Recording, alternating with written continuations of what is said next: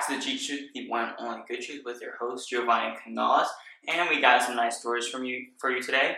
Uh, we got the my, my MVP predictions before the season starts.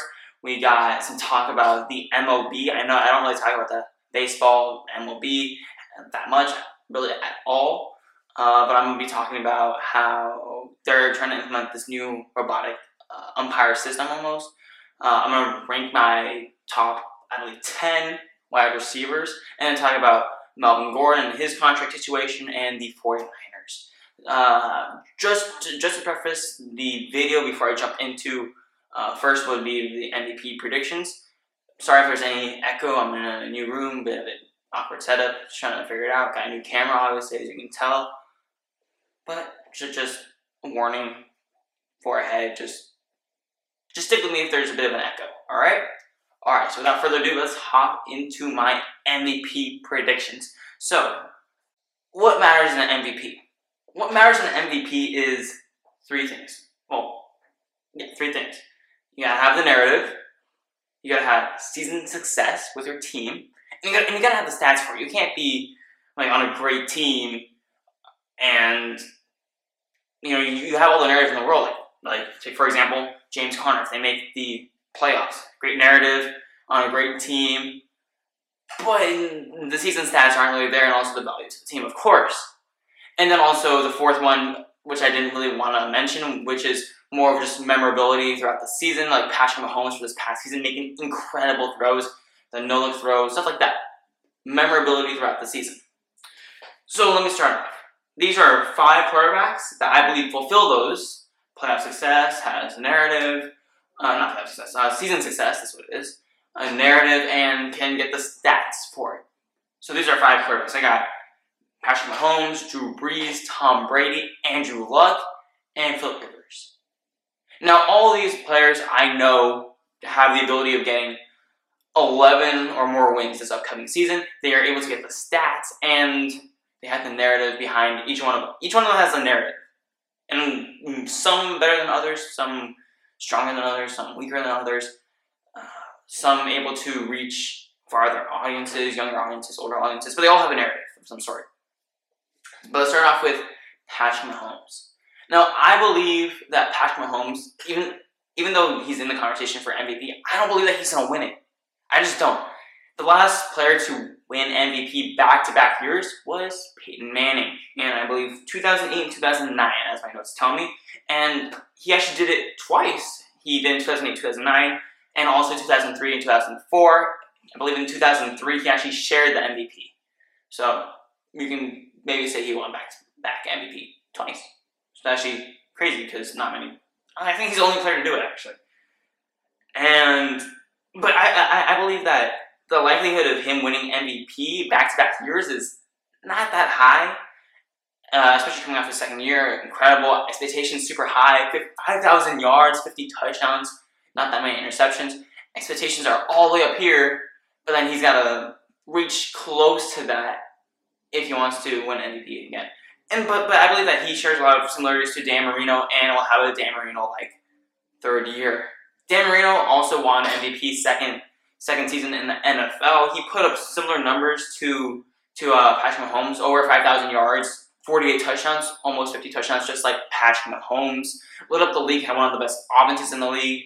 Uh, first round bye in the playoffs, great talent. He won his MVP in the second year, like I said before. Dominant offense, and he carried them throughout the playoffs. The defense was kind of eh, just like Patrick Mahomes. Uh, they went 14 and 2 in the regular season. The Chiefs went 12 and 4. They had a home field advantage, like I said. But in the playoffs, they, they, they still continued it. They beat Seattle 31 to 10, beat the Steelers 45 to 28, I believe. Again, offensive force. But then they went against Joe Montana and the 49ers and lost 16 to 30 in the only Super Bowl that Dan Marino ever went to. And third year, he, you know, it, he kind of fell off. He wasn't that same MVP caliber player. He still had a great season. No doubt about that. He still had a great season. He had 4,137 yards, 30 touchdowns, 21 interceptions.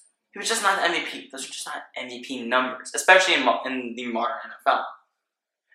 And I think that same thing's going to happen for Patrick Mahomes, he went to the playoffs this year, beat the Colts 31-13, very high scoring game, but then went against this, gener- this generation's Joe Montana, the GOAT of both eras, in Tom Brady, and lost. Of course, it wasn't as a blowout uh, as Dan Marino's lost to the 49ers 16 38. It was against the Patriots, and they lost 37 to 31. Not not really the same blowout kind of style. And I believe that unlike Dan Patrick Mahomes will probably win a Super Bowl. But I don't think he'll win the second MVP. I just don't think he will. Now, next on the list, I have Tom Brady. Now, for Tom Brady, the numbers are there. Statistically, he's probably around there every single year. He has some of the narrative going into his, like, whatever, like, I don't know how, I don't know how many seasons he's played, but it was like a hundredth season and possibly winning MVP. Probably will be the oldest player ever to win MVP.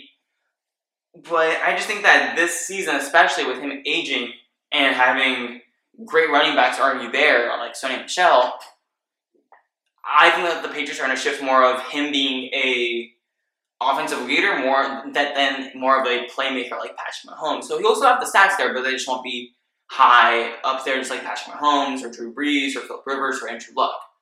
So he'll so he'll definitely be in the conversation. They'll, they'll play great, but he won't have that significance all the way up there or have those flashy plays all the time. Same with Drew Brees. He started off strong last season. First 10 games, he had almost 2,000 yards. He had 25 touchdowns, had one interception, and, and, uh, had a passing completion percentage of 77%. Those are crazy numbers. And, and he was in the top four MVP alongside Patrick Mahomes. And you could probably argue that he should have won over Patrick Mahomes. But the reason why he didn't was because he fell off in those last six games. Well, last five games, because the sixth game he didn't play in.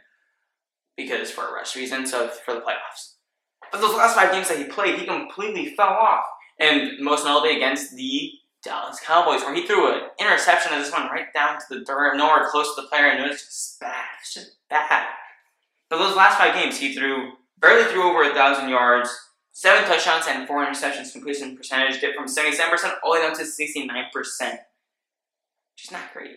And, and if you do proportions and proportion it out to a uh, whole season, that's really three thousand two hundred ninety yards 22 touchdowns and 13 interceptions, which is more of an average, a bit above average, really, QB. Not really great, but kind of still there.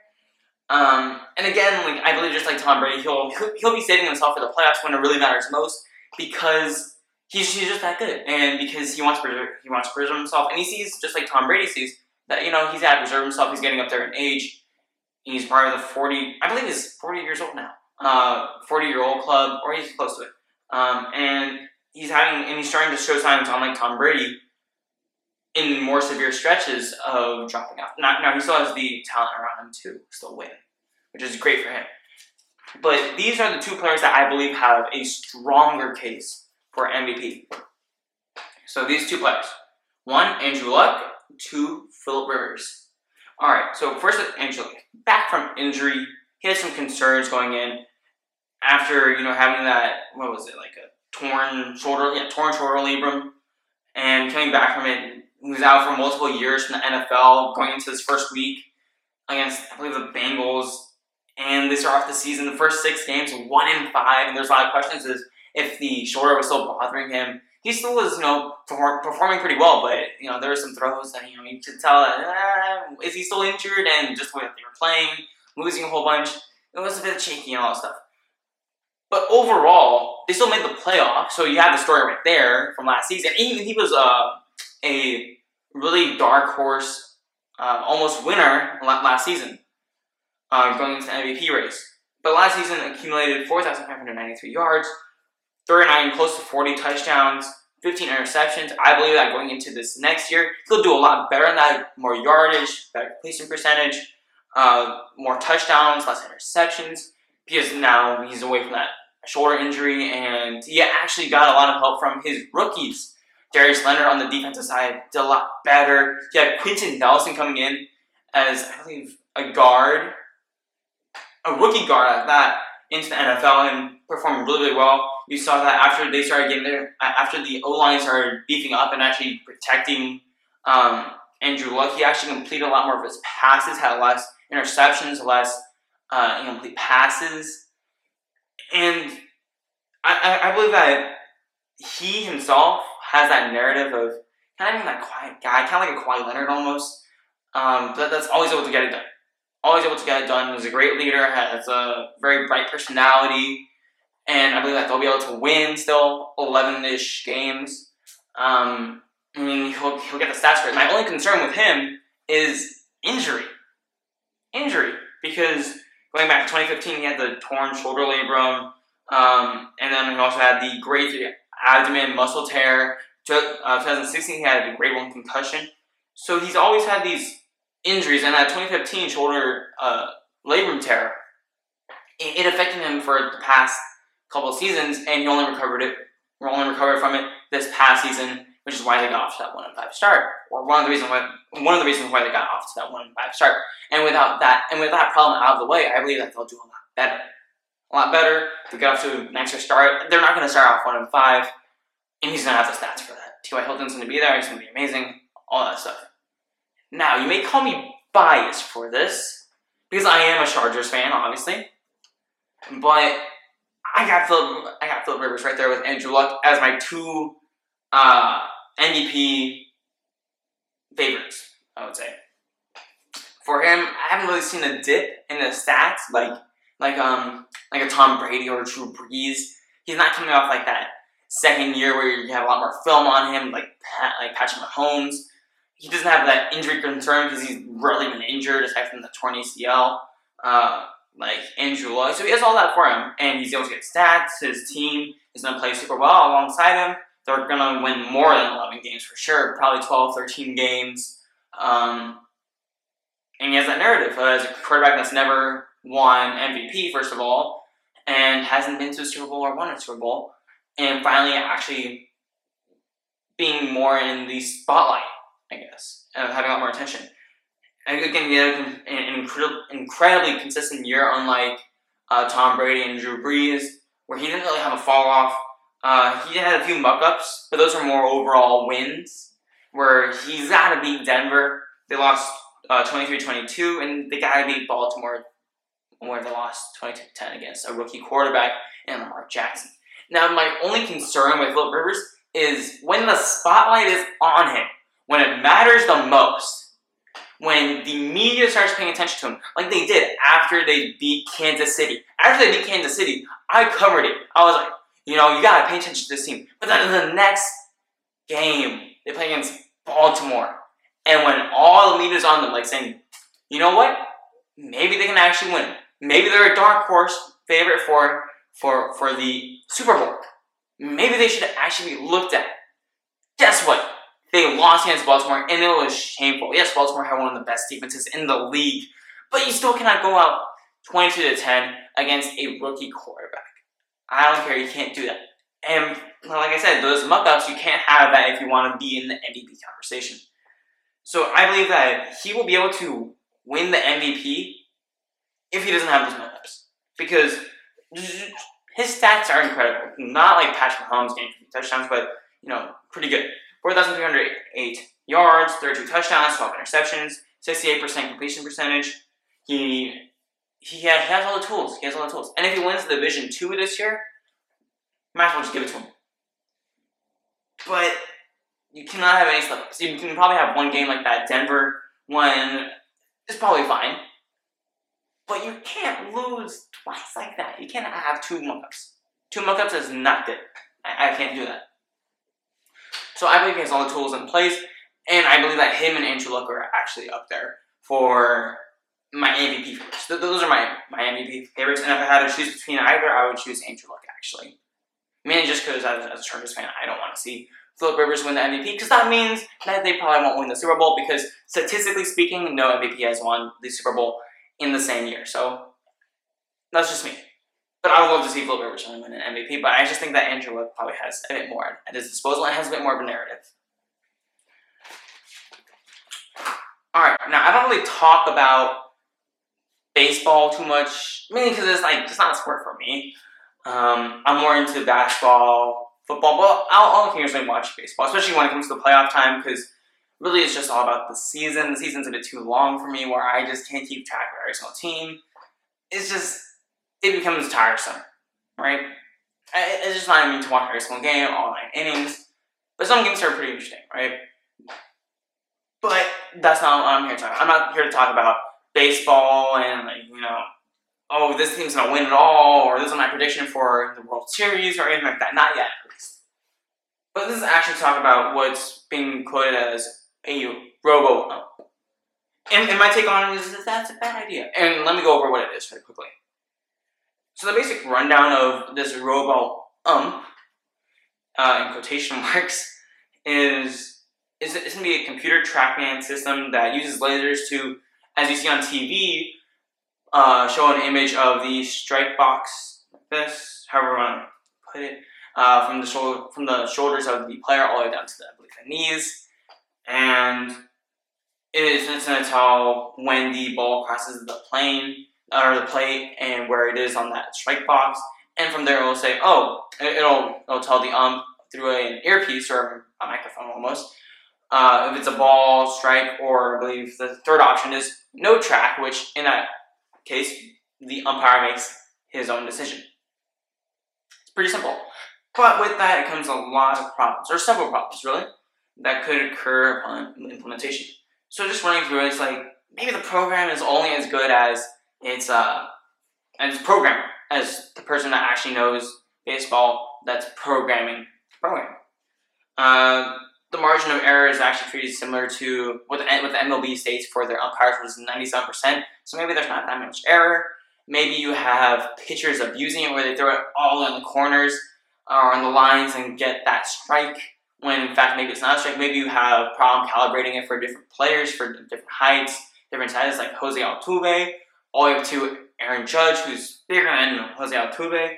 Um, maybe on that no track call, the umpire is not paying attention because throughout the whole game they're just having the same call being made for them by the computer.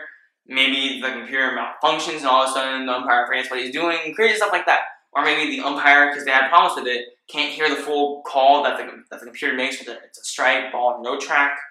Um, maybe catchers no longer start framing where they catch it and like put it all the way up here so that the umpire can see like where the ball crossed the plane, and maybe they just start catching it right where it is and just get ready to throw it and stops and stops players from stealing bases. Maybe have that. But really, the only thing that really matters out of all of that, because you can throw all of them out there, the only thing that really matters is that it ruins the human element. We don't want robots running the league, obviously. We don't want robots shooting basketballs or throwing footballs or hitting home runs. We don't want any of that. We want that human element. Because that's how we got into the game. We didn't get into the game by, ha- by having instant replay every single time that we were in the park and we just hit off the tee or something like that. No. It was always, hey, did that, did that like a ball or strike or something like that. Very childhood. It's, supposed to bring us back to our childhood, and that's the tradition of uh, baseball, football, basketball, any sport really. And and at this point, it's just a bit too much for technology. It's just a bit too much. If you have all the money in the world, it doesn't mean that that you start spending on everything or buying new furniture every week.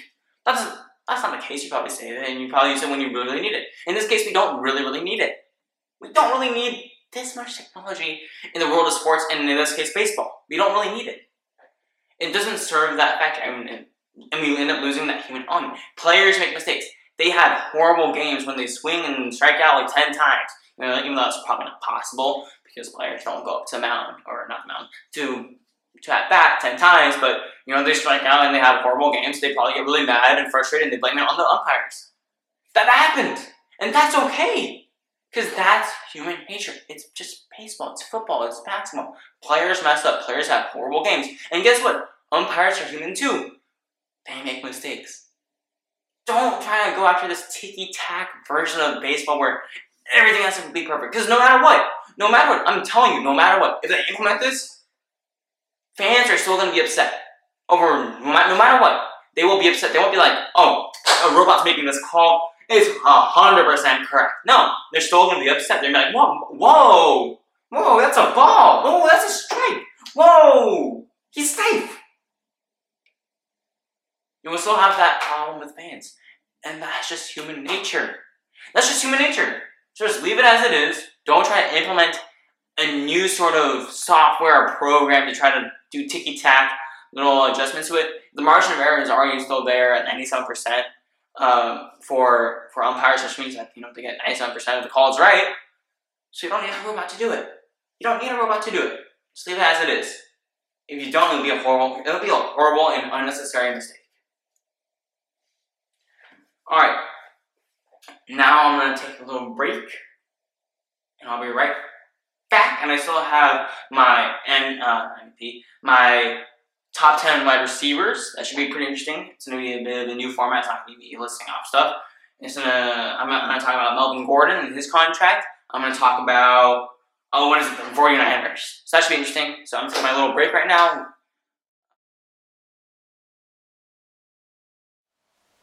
Alright, I am back. I got some, I got refreshed. I got some water in my system. I'm all hydrated now. I can speak clearly now. It's not all you know, musty and murky and all that stuff. But let's hop back onto some topics. I got Melvin Gordon right here on my notes. What should we do with Melvin Gordon? What should the Chargers do with Melvin Gordon? Now, I believe, as a Chargers fan, you gotta pay this man. Pay him. Not everything, honestly, but you gotta pay him. Because, let's look at it. They have Austin Ekeler, who's a great running back. You have Justin Jackson, who's also a great running back. You have TJ Watt as fullback. Not TJ Watt, my bad. Derek Watt other Watt brother on the Steelers, Derek Watt. Still a great, well, he's a fullback. Great fullback, great, great blocking, doing all that stuff. Great receiving too. But let's be honest, Melvin Gordon is far better than both than Austin Ekeler, Justin Jackson, and Derek Watt at his job. He's better. He's an elite running back. He is in that conversation. He's an elite running back. Not one of the best. He's not Le'Veon Bell, David Johnson, uh, or Todd Gurley. That's the one I was forgetting. He's not like that. He's not that top three, but he's elite. He is elite, no doubt about it. And he's still on his rookie contract, and this is his last year, which is why there's so much turmoil over it and a lot of conversation over it because now there's news that he's probably gonna hold out some games if he doesn't get a new contract. For me as a Chargers fan, I need him in if we're gonna win the Super Bowl.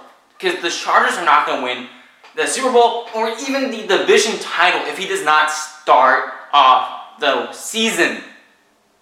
He's got he's, got to start the season. For me, this comes this comes over team success over business. Because guess what? If you have him on that roster, you go to the Super Bowl. You do you win you win the division. You get home field advantage. You will have fans packed, and at that point, you don't have to worry about you know his contract costs or uh, all that stuff. Now, I understand that there are some injury concerns over Melvin Gordon, some age concerns and all that stuff, but he's not like Ezekiel Elliott, who I like said before. Probably, maybe you gotta consider trading, even though the Cowboys will pay him because to cover up Dak's problems and failures. But in this case, Melvin Gordon doesn't have any problems off the field. On the field, he's a monster. He's great. He's not obviously at the same level as Ezekiel Elliott, but he's pretty good. Still on a rookie contract, but you still gotta pay him if you want, if you want to get to the Super Bowl because you still got a good quarterback in Philip Rivers, and the quarterback in my MVP topic discussions. You need him in order to win. Now the question is, how much do you pay him? Obviously, you shouldn't pay him as much as Le'Veon Bell, Todd Gurley, or even David Johnson, who are young players aside from uh, David Johnson and and uh, Le'Veon Bell, but they're making over four, four years or three years. In the case of Todd Gurley, in the case of Todd Gurley and Le'Veon Bell, over four years making over 50 mil. In the case of David Johnson, three years, 39 mil, 13 mil a year. And it averages out. Now, obviously, I don't think that Melvin Gordon should make as much as those three. But he should make more than the fourth highest earning running back in Devonta Freeman, who is making five over five years $41.25 million, averaging out to 8.25. So he should average around $8.25 million a year, all the way up to $13 million a year, which is where uh, David Johnson is, and that's because of his injury concerns, just like Melvin Gordon. Now, Mel- Melvin Gordon should get somewhere around there, mainly because, of, mainly because of his injury concerns, not because of his age. You don't want to have a 30 year old or something like that running back still on your team with a whole lot of money. Because at that point they've gone through a whole lot wear and tear. You still don't want that a lot of injury, all that stuff. So this is what I believe that he should get: four years, forty-four million dollars. Forty-four million dollars over four years, which averages out to eleven million dollars per year. And I believe that he should get of those forty-four million dollars, twenty-five million. Guaranteed. That, that, that's my that's my prediction. Um, or, or, or that's what I believe. Twenty-five million guaranteed over four years is what? I mean, I can math this out. It's less than eight. It's around six point something. I can't do that off the top of my head. Summer, it's been a long time since I've been to school. It's been a while. I'm sorry, I can't math like that fast right now. Um, but it's close to 6.5. There we go. 6.5 million, dollars guaranteed per year, which, which I believe is a pretty good deal. Pretty good deal, and I believe that Melvin Gordon would be foolish not to take it. All right. Now for the next topic that I believe is be kind of interesting, kind of fun. And it's my top 10 wide receivers. Now, these wide receivers are the ones that just came to my head going through every single team. I probably could have added a few more, like um, Tyler Lockett, Brandin Cooks, Robert Woods, um, Juju Smith Schuster. I could have probably added him. Um, Stefon Diggs. I could have added different players. That's five right there. I probably could have added them. But these are just the top 10 that came to my head. So I got Tyreek Hill, DeAndre Hopkins, Keenan Allen, Antonio Brown, Odell Beckham Jr., AJ Green. Um, I got Michael Thomas, Adam Thielen, Julio Jones, Mike Evans, who I believe are overall probably consensus agreed top 10 wide receivers. Now for me, I probably have a different layout. Probably off the top of my head, I would think DeAndre Hopkins, Julio Jones, top two. And then from there, maybe Antonio Brown. Then at five or six, just maybe, and, and, we'll see if it's just, just bias.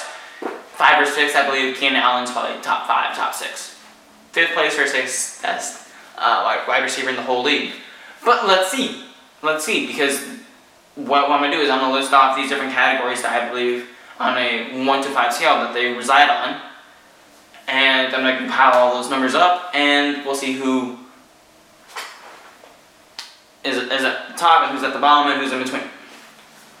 So I have four categories right now. Alright, so first is speed, speed, and then catching, and then run after catch, and then the fourth one is red zone threat or red zone playmaking ability. So let's start off with Tyreek Hill. Tyreek Hill. Alright, Tyreek Hill, we all know he's the fastest cat in the league. He's a cheetah.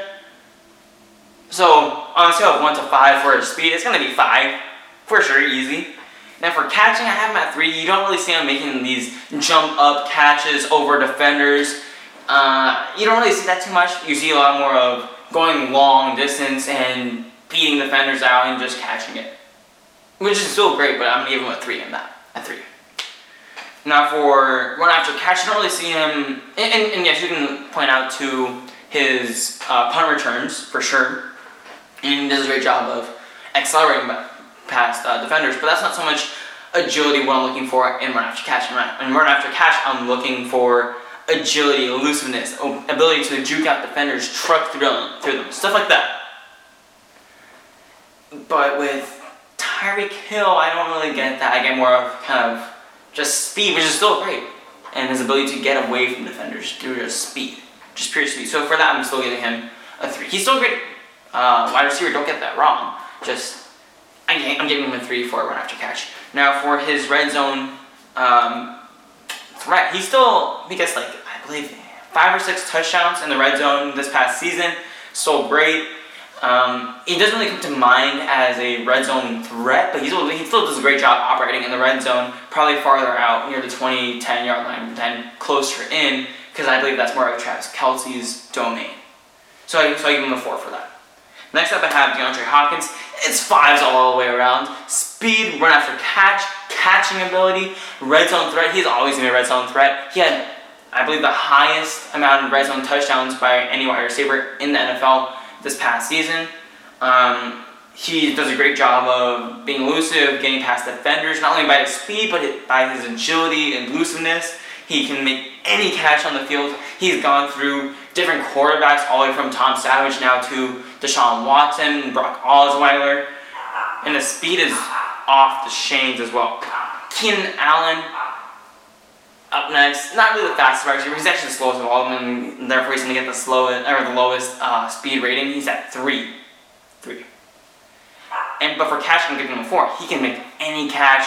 Not not to the level of uh, DeAndre Hopkins. He's not known for getting up there and just, snatching the ball away from the defenders or like Julio Jones, but he can still make those catches in traffic and all that stuff. Run after catch and red zone threat, it's a five. He can make those catches, that stuff.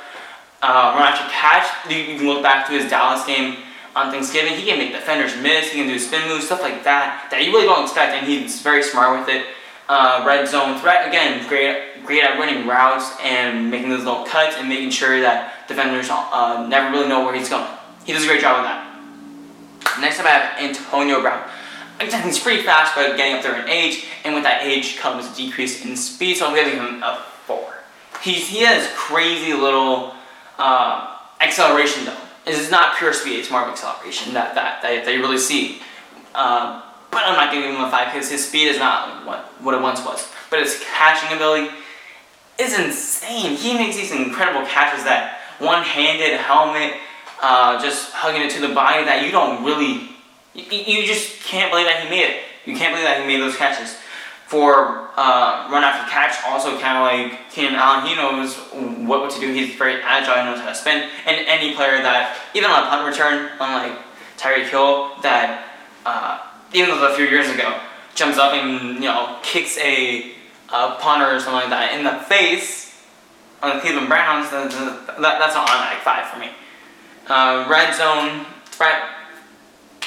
Do I need to say anything else? Do I need to say anything else? You, can do anything, really. And it's just I wouldn't give it a speed of five. I give it a four. That's really the only thing. And a celebration, of course, that's not a category that I give, but it's a five.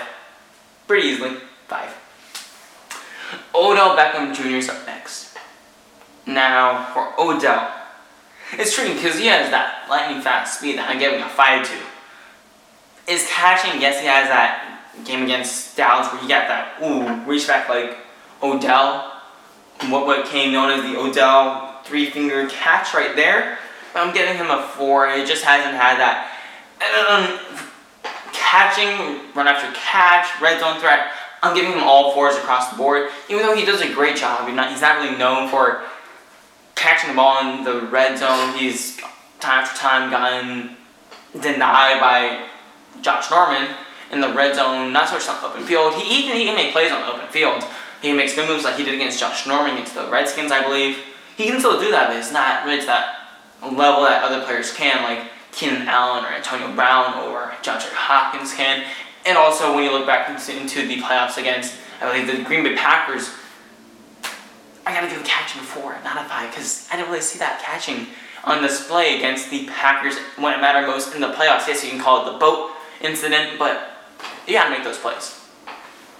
Next is AJ Green. Now, he's been under the radar mainly because the Bengals suck, and they very well could go probably 0 16 this year. They probably win one game just out of the blue because maybe they probably could, but they have Hue Jackson there.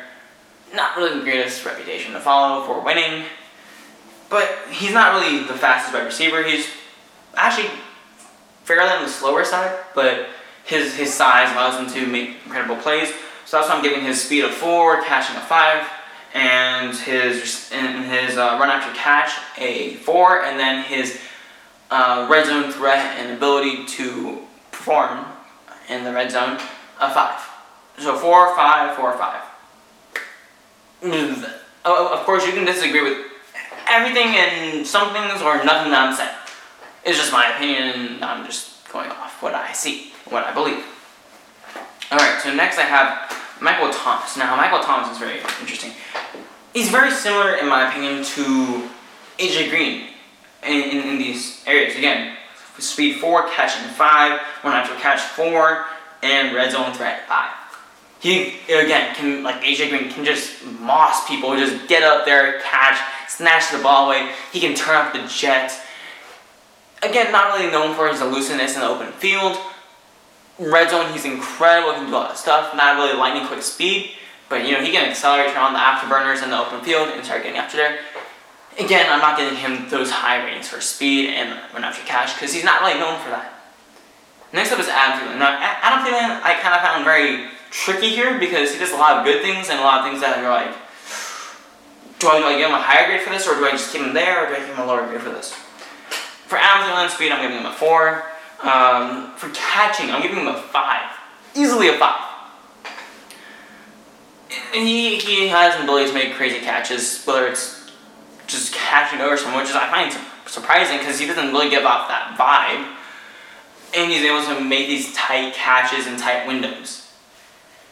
No, and then for run after catch, this, this, this is where I had like trying to figure out his run after catch. He he doesn't really run after catch too much. He actually catches it and gets down immediately. He's a possession wide receiver. He makes sure he has the ball, and only if it's open field that then he'll take off and run. So you don't really see him making moves and breaking tackles in open field. You see him more of catching the ball and getting down immediately. Which I'm not sure if that's going to place him higher on the run after catch scale or probably a bit lower. So, so I have him at three because, in my opinion, run after catch, you got to actually run after the catch. So that's why, uh, I, that's, that's why I give him a three for run after catch. But for red zone threat, I give him a five pretty easily. Julio Jones, it's fives all the way around. Five speed, he's pretty crazy.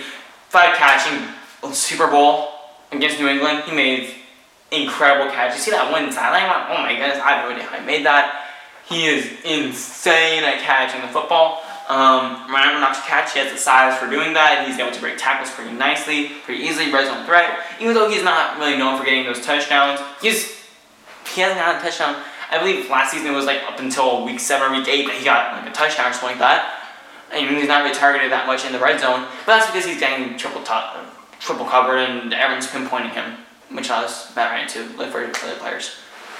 But I believe that his red zone threat, which I'm talking about, is more of a five. So that's fives all around for Julio Jones. And then for Mike Evans on the last player to go over, speed is a four. Again, not really breakaway speed or anything like that. Catching is a five. Oh my goodness, you saw that game against uh, the Atlanta Falcons color rush. I think I don't think it was last year. I think it was two years ago. He made that one-handed catch on the sideline. He kind of cocked it all the way back. He reeled it back in while getting hit in the head. Had to be reviewed for a concussion later on, but still maintained the hold. Still was able to hold on to the ball. Ooh. Say no more. He's up there. Catching ability, unbelievable. Now for one run after catch again, not really known for getting out there in the open field. I'm giving him a 4. Red zone threat, again, just like catching, I'm giving him a 5. So 4, or 5, 4, or 5.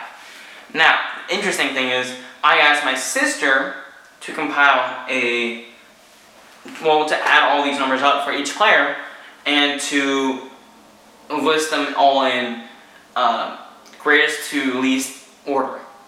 I haven't looked at the list, so hopefully she got it right, and hopefully she, you know, actually did what I told her to do. But let's see. And I haven't looked at this before, so hopefully we'll see if maybe it's just my bias uh, as a Chargers fan that puts Keenan Allen at top five, top six. We'll see. But I know for sure that DeAndre Hopkins and Julio Jones are going to be top one, top two. So let's look at it. Let's see. All right. All right. So I was right. Tied one and two. DeAndre Hopkins, Julio Jones. Now, who would I put over the other? This is really where the, where the debate gets to. I believe that I would get. This is tough. This is on the spot. Uh, I believe I would get DeAndre Hopkins just because he's been able to do it with so many different quarterbacks. Unlike Julio Jones, Julio Jones hasn't had Matt Ryan for a majority of his career, whereas DeAndre Hopkins has had, like I said before, Tom Savage, who you guys don't even know of, Brock Osweiler, who's should be out of the league by now, and now Deshaun Watson, of course. And he probably had he actually had a whole bunch of other quarterbacks. I think that maybe you can throw in Brian Hoyer in there, and he still was able to get it done. All right, now third on the list, there is Antonio Brown at 19 total points. Again, I don't disagree with this at third. And then it's AJ Green, Michael Thomas, and Mike Evans, uh, all tied at 18. So for four, five, four, five, six.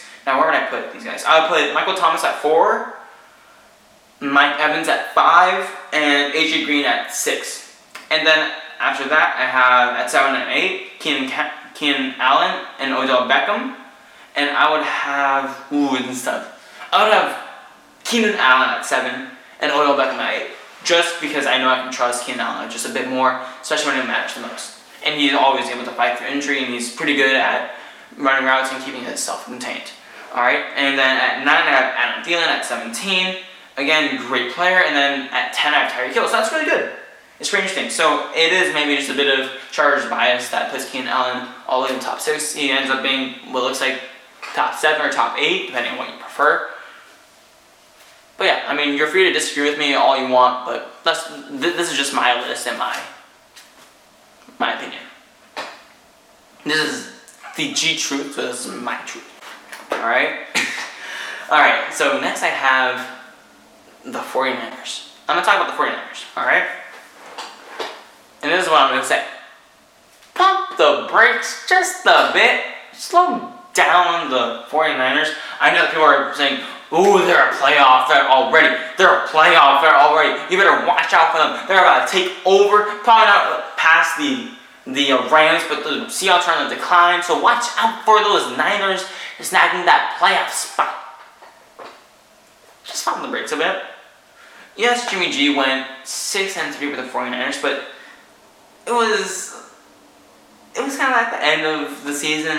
Those those five wins where he went undefeated or something like that.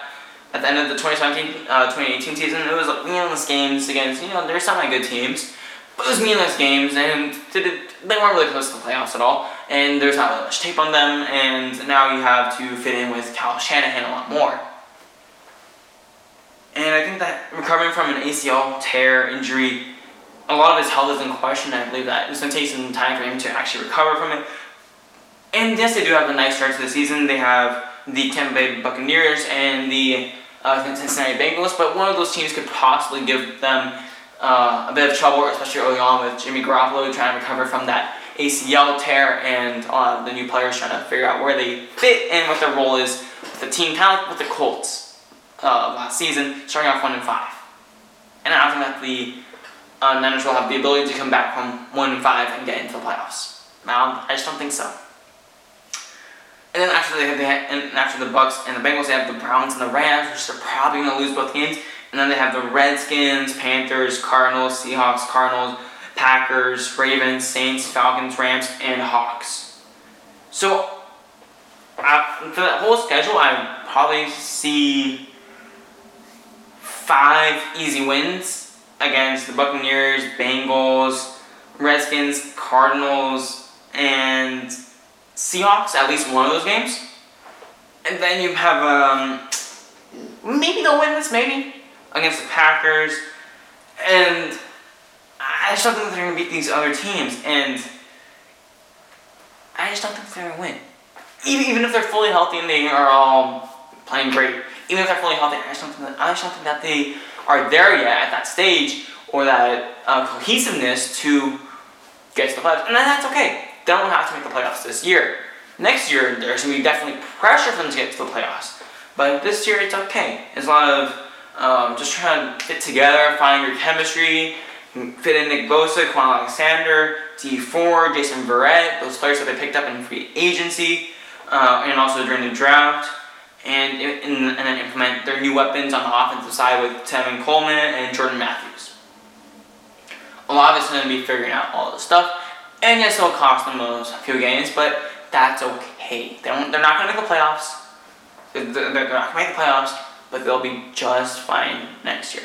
next year, they're going to have a great season, and this does not mean that Kyle Shanahan's a bad coach, or that his time in Atlanta was a fluke or that Jimmy Garoppolo is overrated. It doesn't mean any of that. It just everything takes time, and they will be there next season. But just pump the brakes for this season just a bit. They're not there yet. Just give them one more year. One more year. Okay, one more year. They'll probably end up seven and nine this year. Actually, that, that's just my prediction. Anyways, thank you for listening to the G Truth, the one and only good truth with your host, myself, Jim Canales. If you are listening to this on the podcasting app of your choice, be sure to subscribe or follow. And if you're listening to this on YouTube, be sure to hit that like button and the subscribe button as well down below. And also stay tuned for the G Truth. Be sure to spread the news of my predictions and also my channel, uh, whether it's on YouTube or on the podcasting app of your choice, to all your friends and family. So thank you for listening to G Truth. Thank you for listening. Thank you for staying tuned, and peace out.